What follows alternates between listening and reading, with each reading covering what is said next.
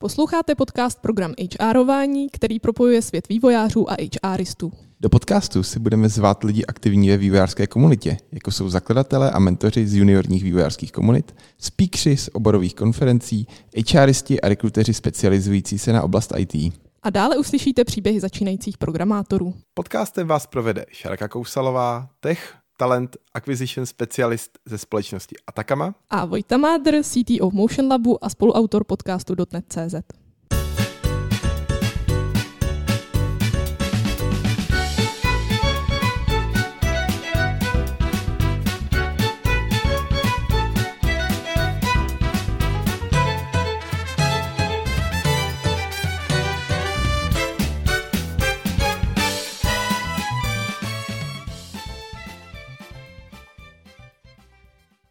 Dneska jsme si pozvali Ondru Zemka. Ahoj Ondro. Ahoj.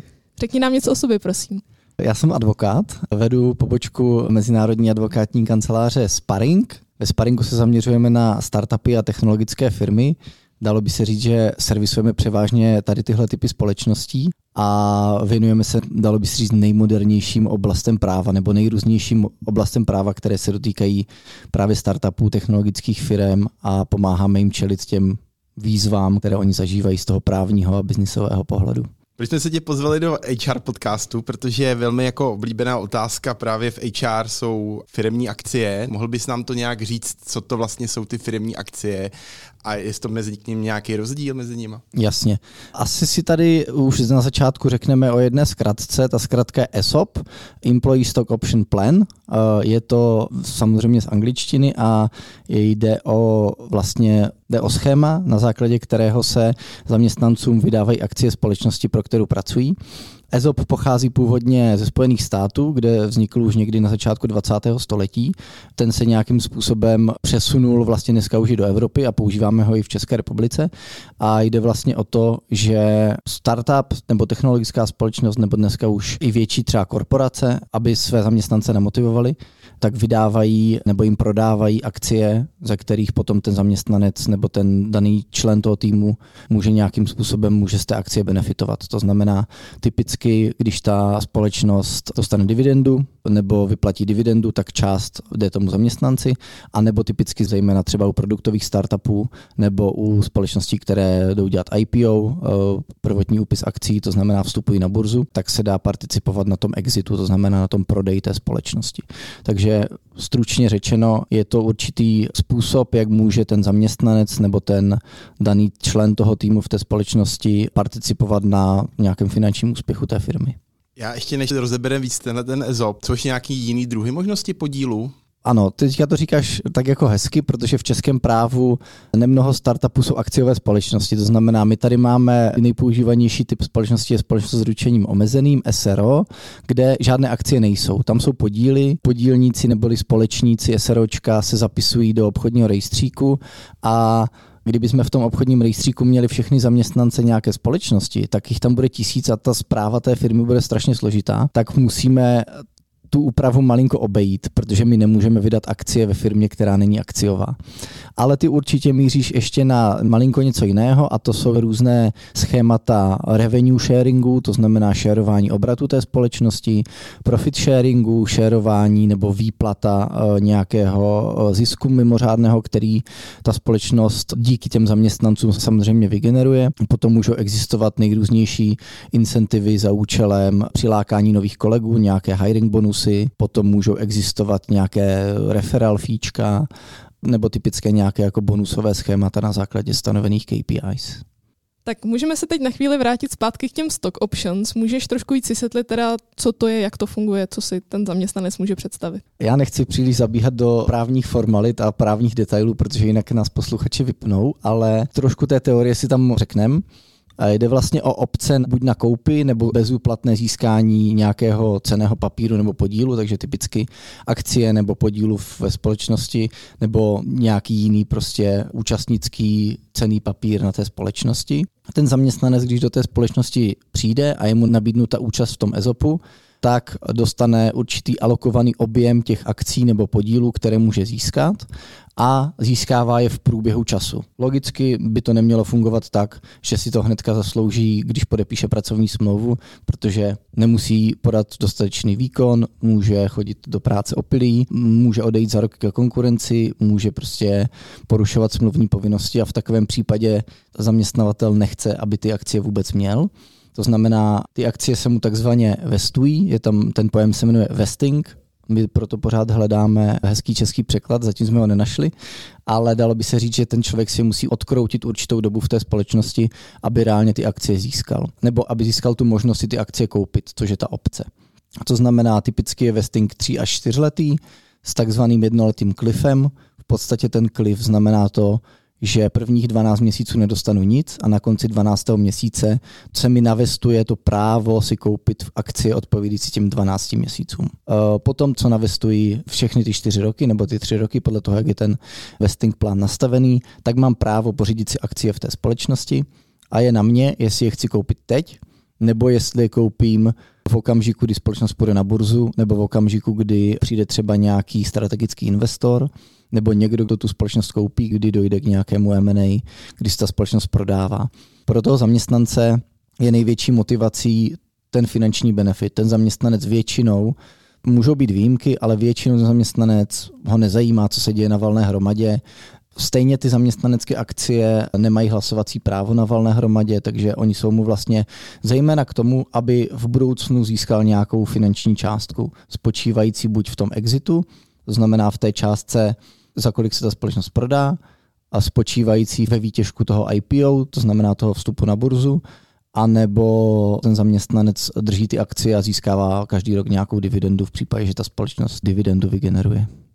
Já se chci zeptat jako konkrétněji. Takže teď mi někdo řekne, mám benefit, tady dostáváš firmní akcie stock option, tak dostanu, nevím, 500 akcí, odkroutím si ten rok ve firmě a teďka, co to pro mě znamená? Něco budu muset ještě doplácet, nebo rovnou ty stock option se mi vymění za ty akcie, nebo jak to tak probíhá? Jasně, to dosti záleží na tom, jak je ten plán nastavený. Ono záleží i na velikosti té společnosti. Typicky ve startupech ty akcie nejde jim přidělit nějaká jako hmatatelná hodnota, takže ta hodnota bude velice malá. Typicky by si ty akcie měl reálně koupit za jejich reálnou tržní hodnotu v tom čase, kdy si je dostal. Nebo kdy ti vůbec byly poskytnuty, jo? když si získal akciový grant, to znamená typicky na začátku toho zaměstnání. Jo? Když začneš na té pozici, HR ti řekne, tady máš prostě právo v průběhu čtyřech let vestovat těch 500 akcí, tak ty si po těch čtyřech letech těch pět akcí koupíš, ale za hodnotu odpovídající času T minus čtyři. To znamená odpovídající času, kdy ty si do té firmy nastoupil a ta firma by logicky měla růst na hodnotě a to je ten tvůj finanční benefit. Samozřejmě, když za čtyři roky ta firma na tom nebude finančně dobře, ty si ty akcie pravděpodobně nekoupíš. Tohle je styl, který se spíš používá ve Spojených státech, kdy se ty akcie kupují. U nás to funguje spíš takovým způsobem, kdy ty akcie ten člověk rovnou dostane a dostane možnost nějaké participace na tom budoucím finančním výsledku. V okamžiku, kdy už ta firma nějakou hmatatelnou hodnotu má, tak se ty akcie taky kupují, takže tam je ten finanční benefit, je ten rozdíl v té pořizovací ceně té akcie, která je v tom čase, kdy ten člověk začal pro tu společnost pracovat, versus ta cena při tom exit eventu, při tom prodeji té firmy. A tě se zeptám, akcie, mám spojený s akciou firmou, ty jsi zmiňoval, že mám hmm. naším právě většina firm je SROčko, tak jak tohle je, jako kdy teda nastane ten okamžik, že můžu změnit to stock options do toho v rámci SROčka nebo Jasně. v rámci to je, to je perfektní otázka. To mnoho podnikatelů neví, že SROčko se i dá přeměnit na akciovku. Je to poměrně složitý proces, ale je to možné, ale vyžaduje to nějakou jako přípravu, nějakou finanční investici. To znamená, stále když se bavíme o těch mladších společnostech nebo i o většině společností, já si myslím, že nějakých takových 80-85% společností v Česku budou SROčka, tak tam se nenabývají ty akcie a tam se nabývají ty podíly. Nicméně, ještě se vrátím k tomu, co jsem říkal před chvílí, tam je potom složité, když ty podíly potřebuješ rozdat tisíci lidem. Potom se to musí nejrůznějšími způsoby obcházet a to tak, že se vytvoří nějaká separátní entita, ve které budou jenom ti členové toho týmu, kteří mají ESOP, anebo se použijí takzvané virtuální akcie nebo fantomové akcie, které vlastně žádnými akciemi nejsou. Je to právo na základě smluvní dokumentace požadovat nějaký finanční benefit, ale není ten člověk zapsaný v obchodním rejstříku jako společník té firmy a nedrží žádnou jako hmotnou akci. Takže typicky mám podepsaný, že jsem jakoby podílník, mám ten Mhm. EZOP a ono se to potom převede na závěr jako na podíl, že si jako nekoupím akcie, firma se nezmění akciovku a dostanu přímo podíl. To je právě to, že ty často nechceš ty zaměstnance pustit do toho obchodního rejstříku. A ty nechceš jim v tom SROčku umožnit, aby byli majiteli toho podílu.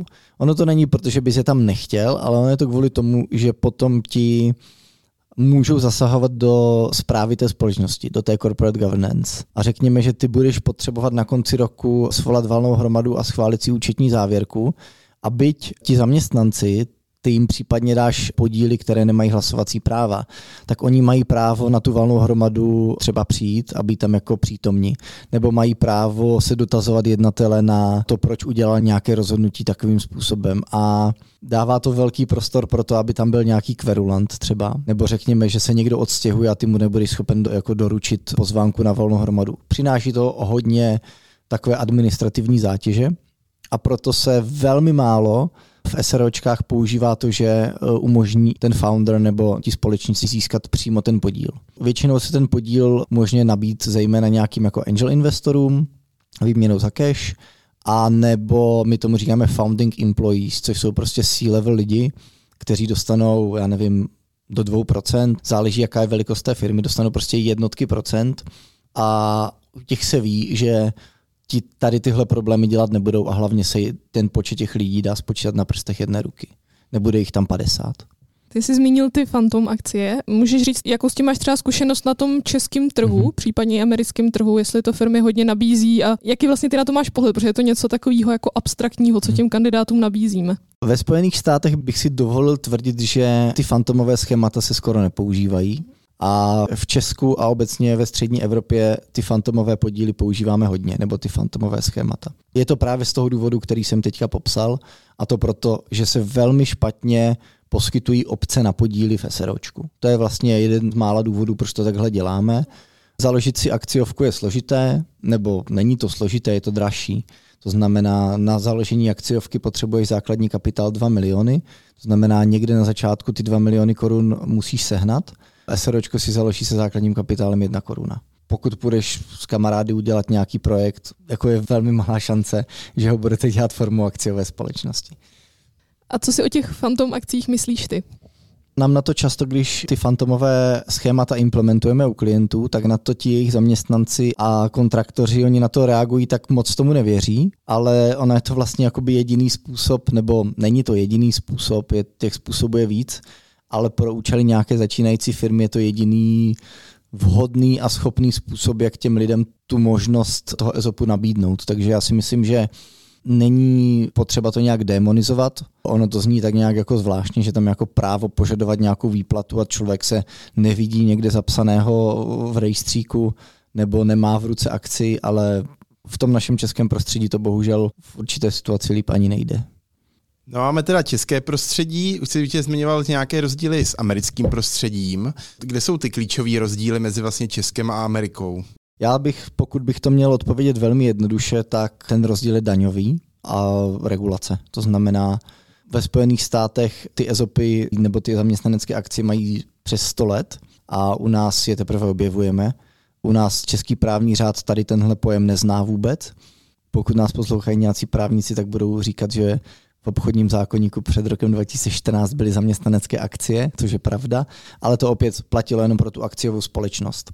My tady máme nějaký jako režim toho, jak si můžeme vydefinovat podíly, vydefinovat akcie, ale nemáme tady regulaci, která by skutečně počítala s tím, že ten zaměstnavatel, že ta společnost vydá obce na akcie pro zaměstnance a bude to nějakým způsobem daňově výhodnější, což ve Spojených státech takhle funguje.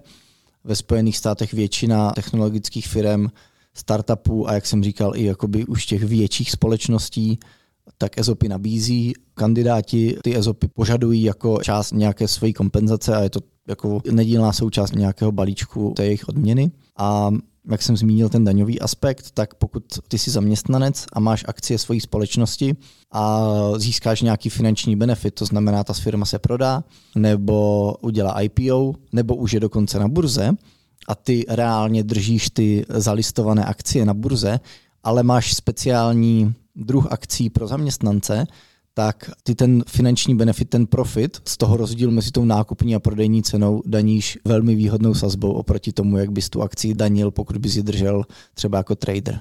Takže kdybys měl možnost změnit nějaký zákon v tomhle, tak co by to bylo konkrétně? Já si myslím, že my z toho daňového pohledu my bychom si s tím tady nějak pohráli a to znamená s tím, že všechno funguje dobře jenom v akciovce. My bychom to nějak vymysleli, my bychom možná i ty klienty přesvědčili, ať si ty firmy přemění na akciovky, zásadní si je to zdanění. V Česku se ti může stát, že ty získáš ten EZOP, zaplatíš z něj daň z příjmu, žádným způsobem neredukovanou. Pokud to bude přes nějakou částku, tak zaplatíš ještě solidární daň, takzvanou milionářskou daň. A pak se ti může stát, že pokud jsi zaměstnanec, tak zaplatíš ještě socko zdravko a tím pádem z té hezké částky, za kterou jsi chtěl koupit byt, si koupíš menší byt. Takže když jsem česká firma a chci nabídnout zaměstnanci ESOP, jak to mám udělat? Dalo by se říct, že máš tři až čtyři možnosti. První jsou ty fantomové schémata. Ty jsou velmi flexibilní, velmi jednoduché, dají se pořídit za pár desítek tisíc. Tam jde vlastně jakoby hlavně o tu právní práci, takže to se dá koupit za pár desítek tisíc. Eh, můžou do toho libovolně zaměstnanci přiskakovat, můžeš si libovolně nastavit ten způsob, jak vestují, za co ty finanční prostředky mají dostat ale těm zaměstnancům dalo by se říct, že jim to neposkytuje takovou jistotu, jako když jsou zapsaní v obchodním rejstříku jako společníci. Plus navíc ty fantomová schémata sebou můžou nést vyšší zatížení odvody a daní z příjmu.